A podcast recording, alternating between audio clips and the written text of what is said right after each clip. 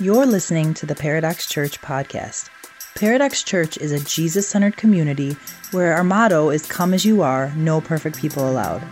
For more information about our service times, location, and to get connected with us, please visit our website at w w w dot paradox church dot com. We hope you enjoy this message.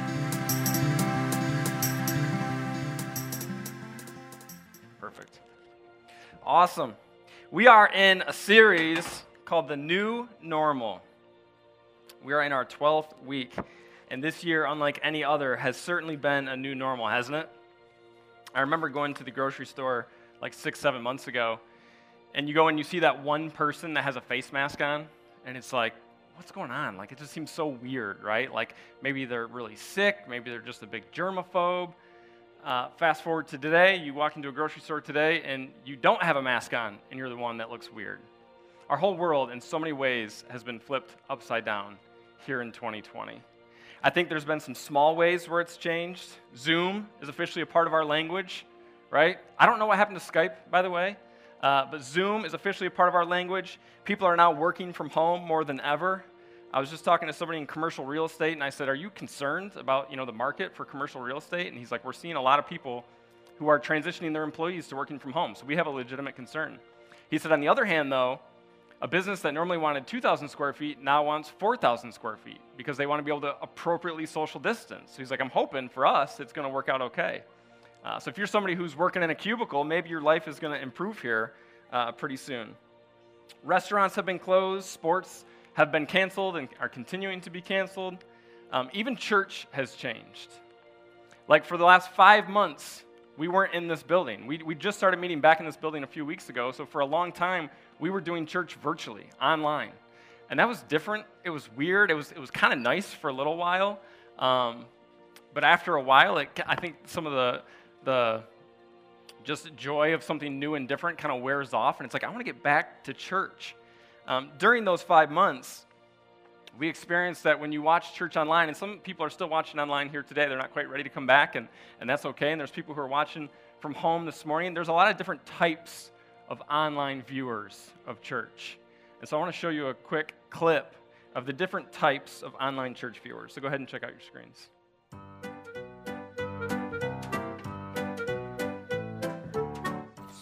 First, is it Old Testament? The New New Testament. Okay. Oh, it's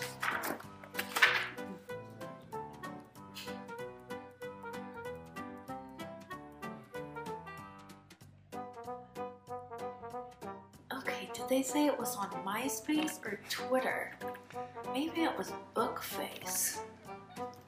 Alright, so I'm watching on Facebook and streaming on YouTube. We forward this to my uncle and email this to my sister. Easy. Mom, I gotta call you guys. Yeah, class is roll creation this weekend. I gotta go. All right, bye-bye. Amen. Amen. I can't see a thing. This iPhone's too small. Amen. Oh, amen. No, I didn't take notes on that. Okay, Mommy's gonna sit down for church. You stay right here, okay? All right.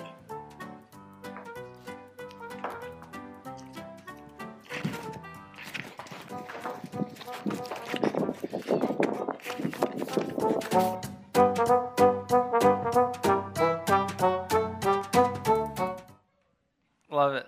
So what type of online viewer are you? At our house, I'm the non-techie. Every time my wife tells me to get service ready, I can't figure it out, and eventually she has to come down and, and do it. But the reality is life has changed, right? So many small ways life has changed, and the truth is there's a lot of big ways life has changed. I think unemployment right now is in a place where it's never been before.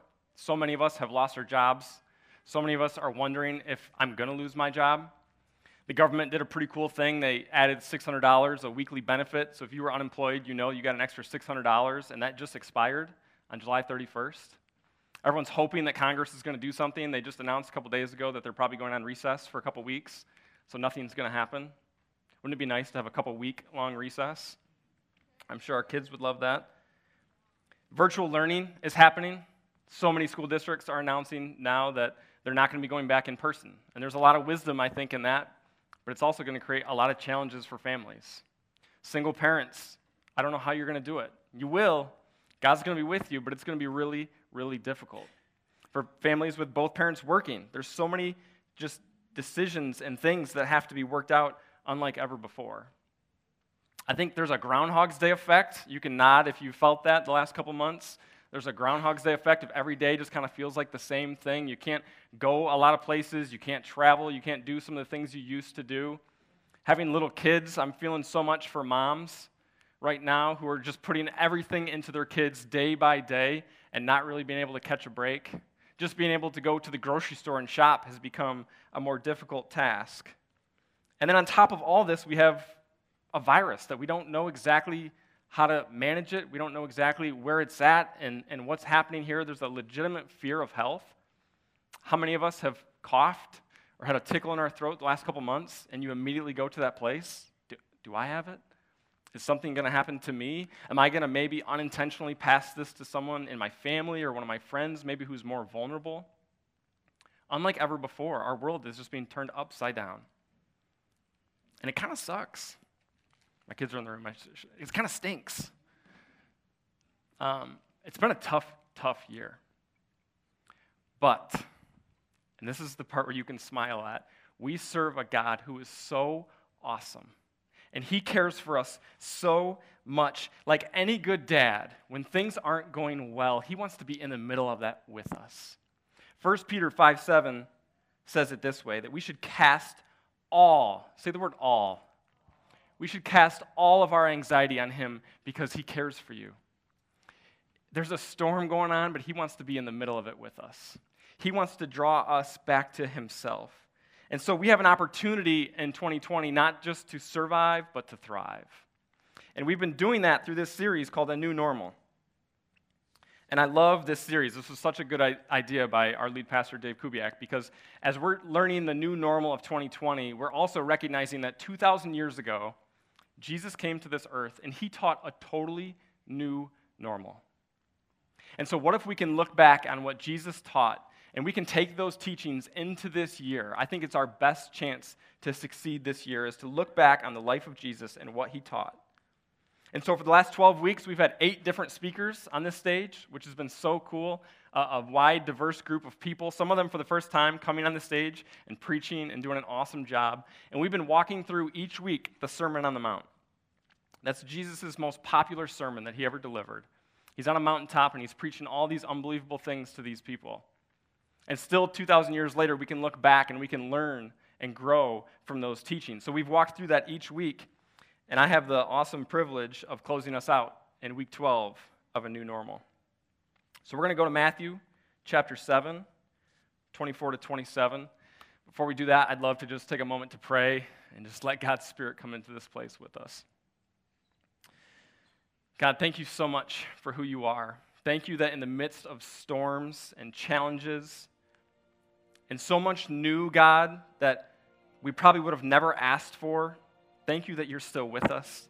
Thank you that you are a dad who cares and wants to be in the middle of this with us. I pray this morning that our hearts would be turned back to you. Whatever else is going on outside of our minds, would you silence that, Lord, and you allow us to look at you, our amazing and loving Father, and help us f- to feel your presence this morning. Amen. All right, Matthew chapter seven, twenty-four to twenty-seven. The title of this little section of Scripture is called The Wise and Foolish Builders. Do you want to be wise or do you want to be foolish? It's a pretty easy question, right? All right, let's find out how. Therefore, everyone who hears these words of mine, so Jesus is concluding his sermon, everyone who's heard this sermon, all these different teachings that I just gave, everyone who hears these words and puts them into practice is like a wise man who built his house on the rock. The rain came down, the streams rose, the winds blew and beat against that house. covid nineteen came in. twenty twenty came in, yet it did not fall because it had its foundation on the rock. But everyone who hears these words of mine and does not put them into practice is like a foolish man who built his house on the sand. The rain came down, the streams rose, the winds blew and beat against that house. covid nineteen came in, twenty twenty came in, and that house fell with a great crash. This year has challenged us, it has tested our house, and it is going to continue to test our house. So I want to encourage us this morning to build our house on the rock. Before we do that, I want to spend a moment thinking about what we need to be on guard for. Because the world is trying to sell us a whole lot of other stuff, right? The world's not selling us Jesus and his teachings. The world's selling us a whole lot of different stuff. So what do you feel like in your own life, in your own heart, the world's trying to sell you? Where are you being tempted? I'm going to give you a list, and I think this is going to capture a lot of our thoughts and feelings. The world wants to sell us on money and wealth. You got to get to the top of the corporate ladder. You got to build up that four oh one k. You got to retire early. The American dream. You can do this. That's how you build a foundation, says the world. Or there's success. You have to have success at work, with your school, with your family.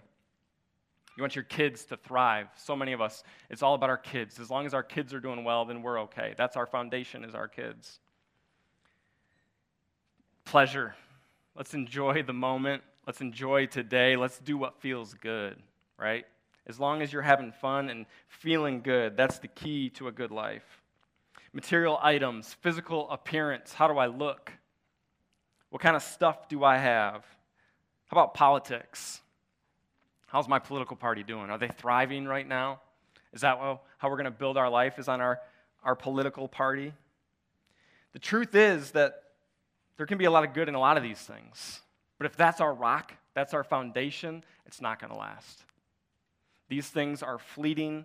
Life is going to happen. A storm will come in. I want to show you another quick video. And this is an example of what it looks like, I think, for us to put our lives on the world's foundation.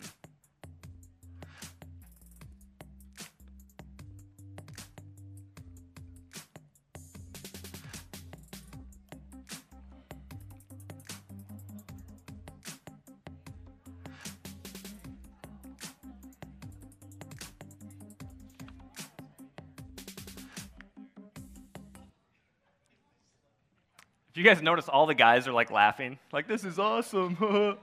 This woman's wedding day is being ruined, and they're like, I'm getting wet. Guys are stupid. That dock probably looks like a solid foundation, right? Looks nice and sturdy. You get enough weight on that dock, and it's going to crumble. And I think that's true for so many things the world is trying to sell us. You get enough weight on that, a strong enough storm comes in, and it's going to crumble. So many people who I think don't have a, a religious worldview have this idea that, you know, you just got to have enough good in your life. The good's got to outweigh the bad. And Doctor Ravi Zacharias, who's this amazing Christian apologist, he went around the world teaching uh, about Christianity and defending the faith and challenging people who didn't believe in God. Unfortunately, he uh, battled cancer earlier this year and lost his life, which is a huge loss for the Christian community.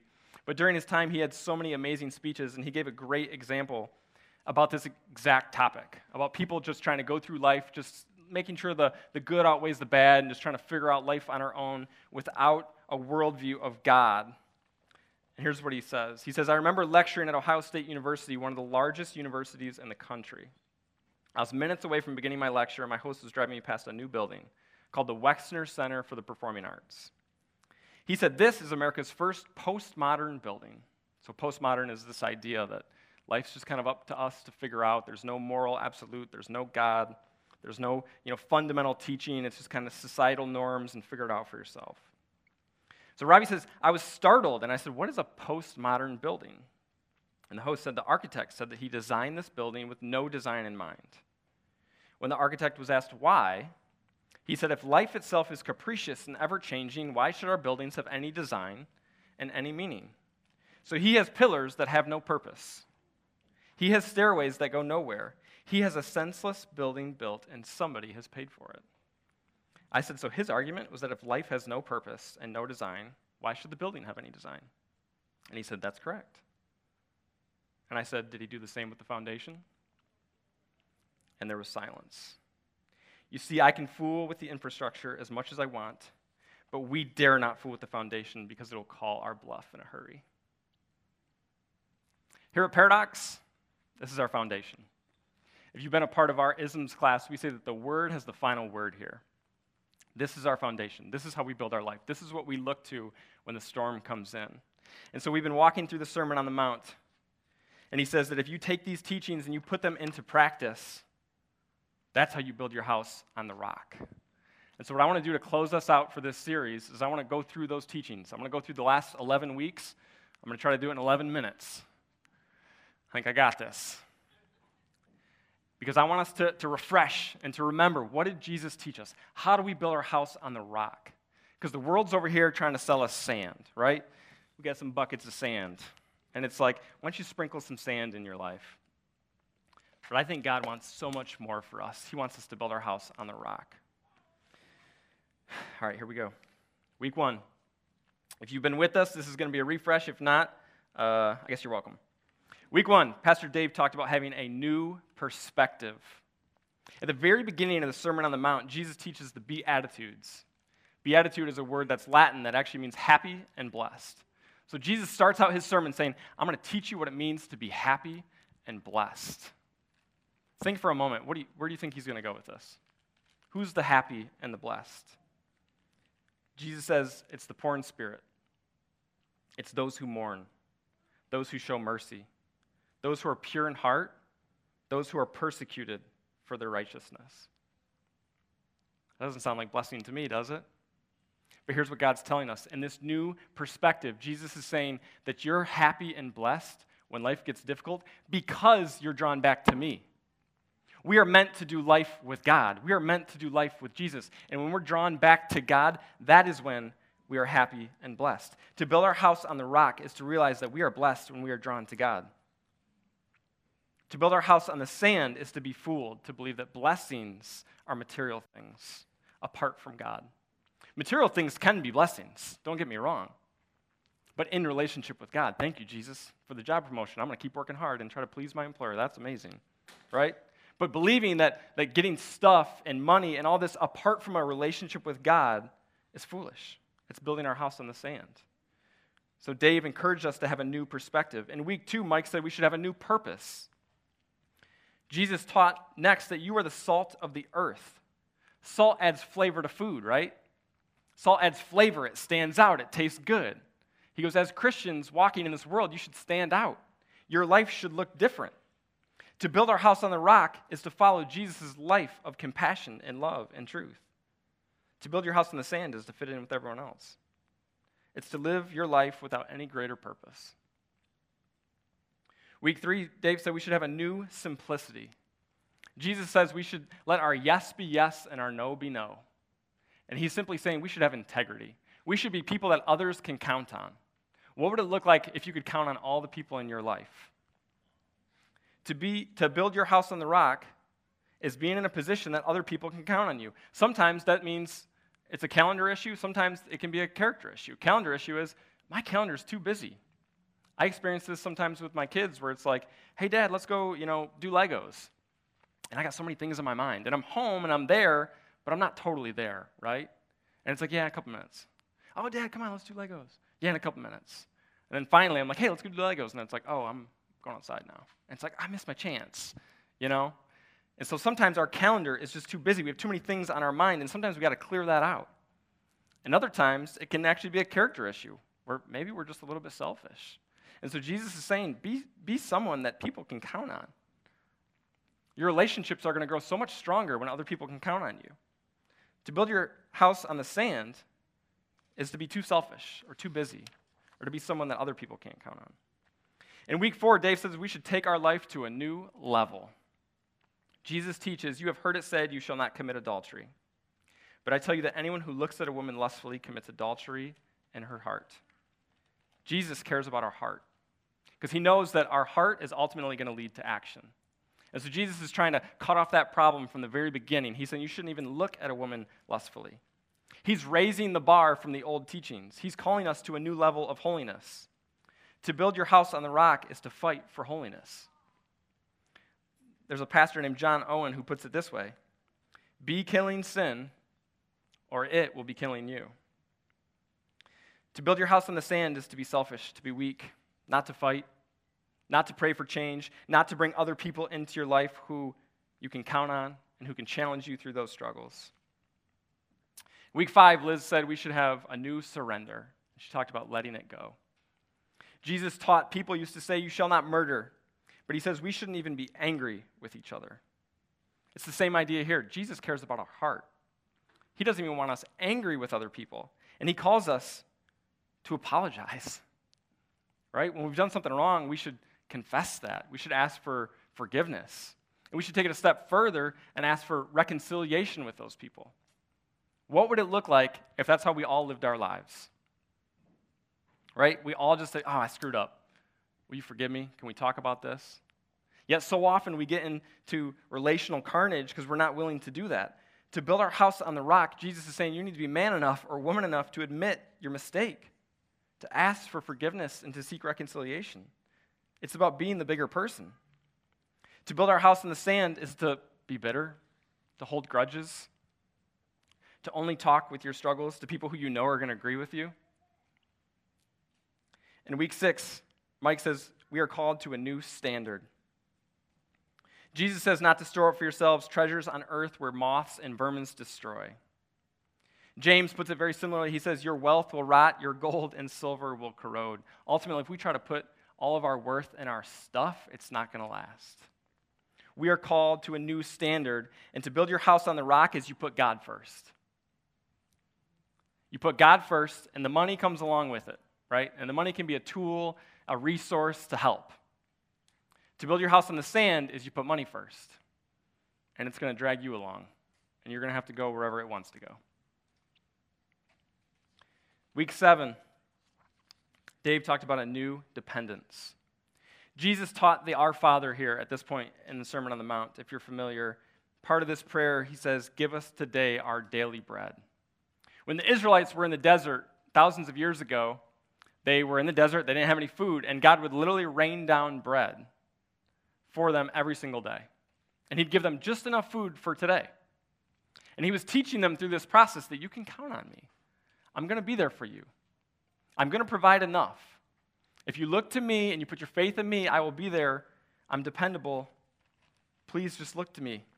So to build our house on the rock is to put your faith and dependence on God each day. We need that right now. twenty twenty has been brutal. We need this right now. This is a great lesson for all of us right now to put our faith and our dependence on God. There's uncertainty. There's things we don't know about, what the future holds. We have to look to God. To build your house on the sand is to white-knuckle it. This is what so many men do. It's like, I'm just going to figure it out. I don't need anybody. I don't need God. I can figure this out myself. But ultimately, we need a stronger foundation than that. I don't think that's any way for us to try to live. Michael in week eight taught about a new way. Jesus tells us, he says, the path is narrow. It's not going to be easy, but it's going to be worth it. I mean, my kids go hiking a lot. And when you get onto the, one of the trails we go to, like thirty feet in, there's this you know, big, wide, ten-foot trail. There's this little side trail. And every time it's like, can we go that way? Heck yeah, we can. It's going to be awesome, right? And you go down that way, and it takes you down across the stream. We always see deer. There's a vine you can swing from. It's a little bit more work. It's not as easy to walk through, but it's awesome, and it's worth it. Michael put it this way, to build your house on the rock is to follow Jesus' narrow way, and his way is love. But to build your house on the sand is to follow the way of the world. Michael put it this way, he says, I can't fit into heaven with my self-righteousness. In week nine, Holly talked about a new priority. Jesus tells us not to worry. He, ca- he says he cares for the birds and the air. Don't you think he's going to care for us even more? Holly said that Jesus is the antidote for anxiety. In Galatians five thirteen, he calls us to freedom. We can trust him. To build your house on the rock is to trust Jesus with everything, to let him be our priority. Are you guys noticing a theme here? To build your house on the sand is to put your trust in other things, in your job, in your money, in anything temporary that is ultimately going to fade away. We're almost home. Week ten, Sean taught a new humility.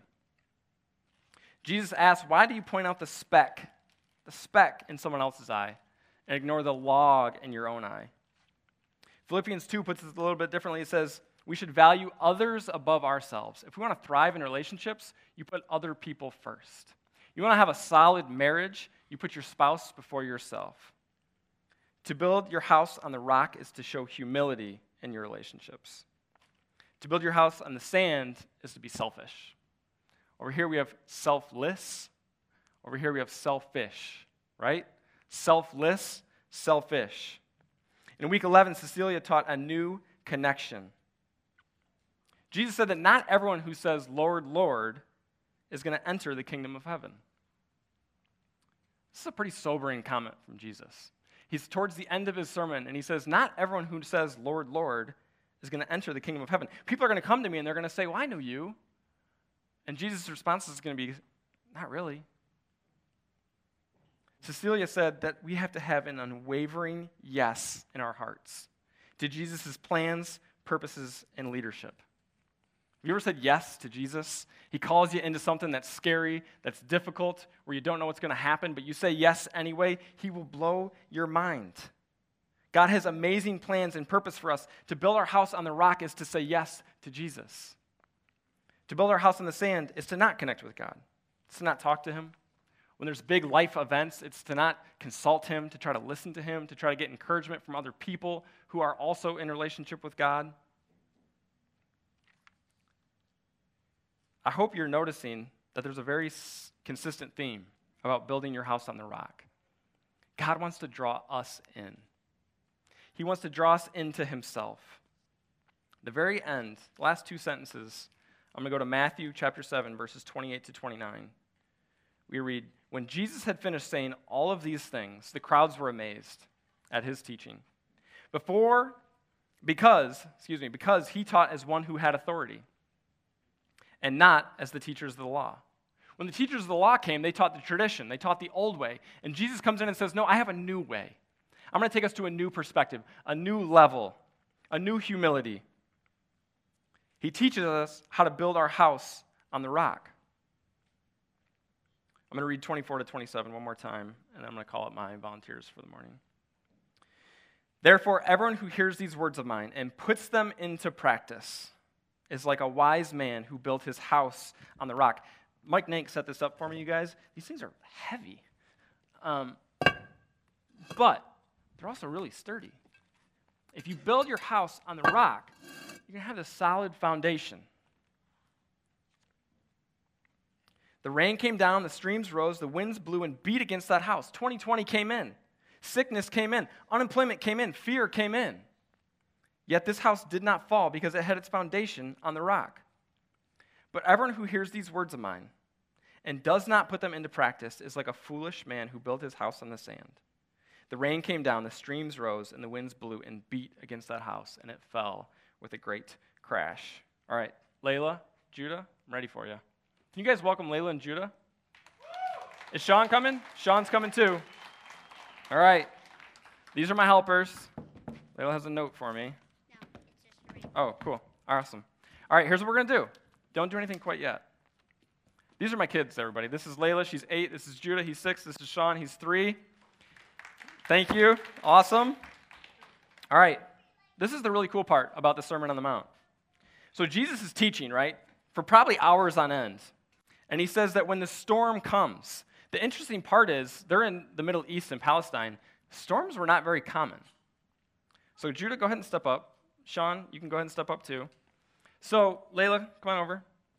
So, Layla's over here on the sand, and Judah and Sean are over here on the rock. And if you look at it, most days, they look pretty much the same, don't they? So we've got the, the rock, we've got the sand, but there's not too often storms in Palestine. And so most days, you guys look pretty cool. Look like you're doing pretty good. The problem is when the storms came in, they were violent. They're vicious. And so the people knew when Jesus taught this that when the storm comes in, it's going to be ugly. You guys ready? Do we have insurance for this? The storm's coming. The winds are blowing. It falls down. Look at you guys. Way to go. All right. Good job, Judah and Sean. All right. So Mike built a pretty fancy contraption for this. I don't know exactly how this is going to work. I'm going to hold your hand. But when the storm comes in and it gets violent, I can't even shake this thing. My word. All right. here's what happens. Uh-oh. Thud. Thud. It crashes. Everybody give Layla a hand. Thank you, sweetheart. So my question is, what looks like a... You guys can go ahead and take a seat. Thank you. Hey, Sean, go that way. Um, what looks better to you, right? What, where do you want your house to be? Do you want it to be on the rock, or do you want it to be on the sand? This year, I feel like a broken record. This year has not been easy. And I've been talking to God about this, and it's like, God, what are you doing? Why are you allowing so much to change?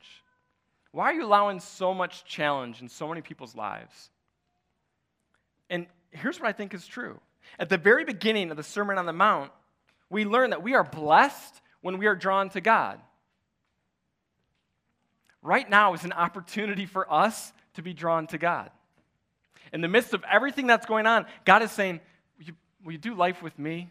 Will you look to me? Will you let me be a part of this? I'm your dad. I care about you. I want to be in this with you. He's calling us to himself. Maybe twenty twenty isn't a bad year. Maybe it's a blessed year.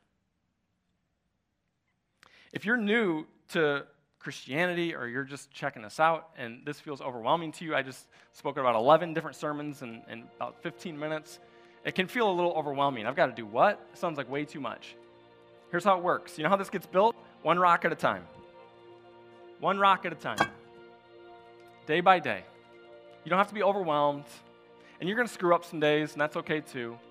But what if you were to just start slowly putting rocks into your life?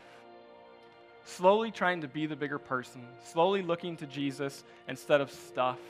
Slowly looking to people who are going to encourage you and support you and love you rather than just reinforce some frustrations you have. I don't think it's actually that hard. He wants to be in this with us. All we have to do is look to him and say, Jesus, will you come into my life? Will you come into my heart? Will you come into my everyday? It's a simple step.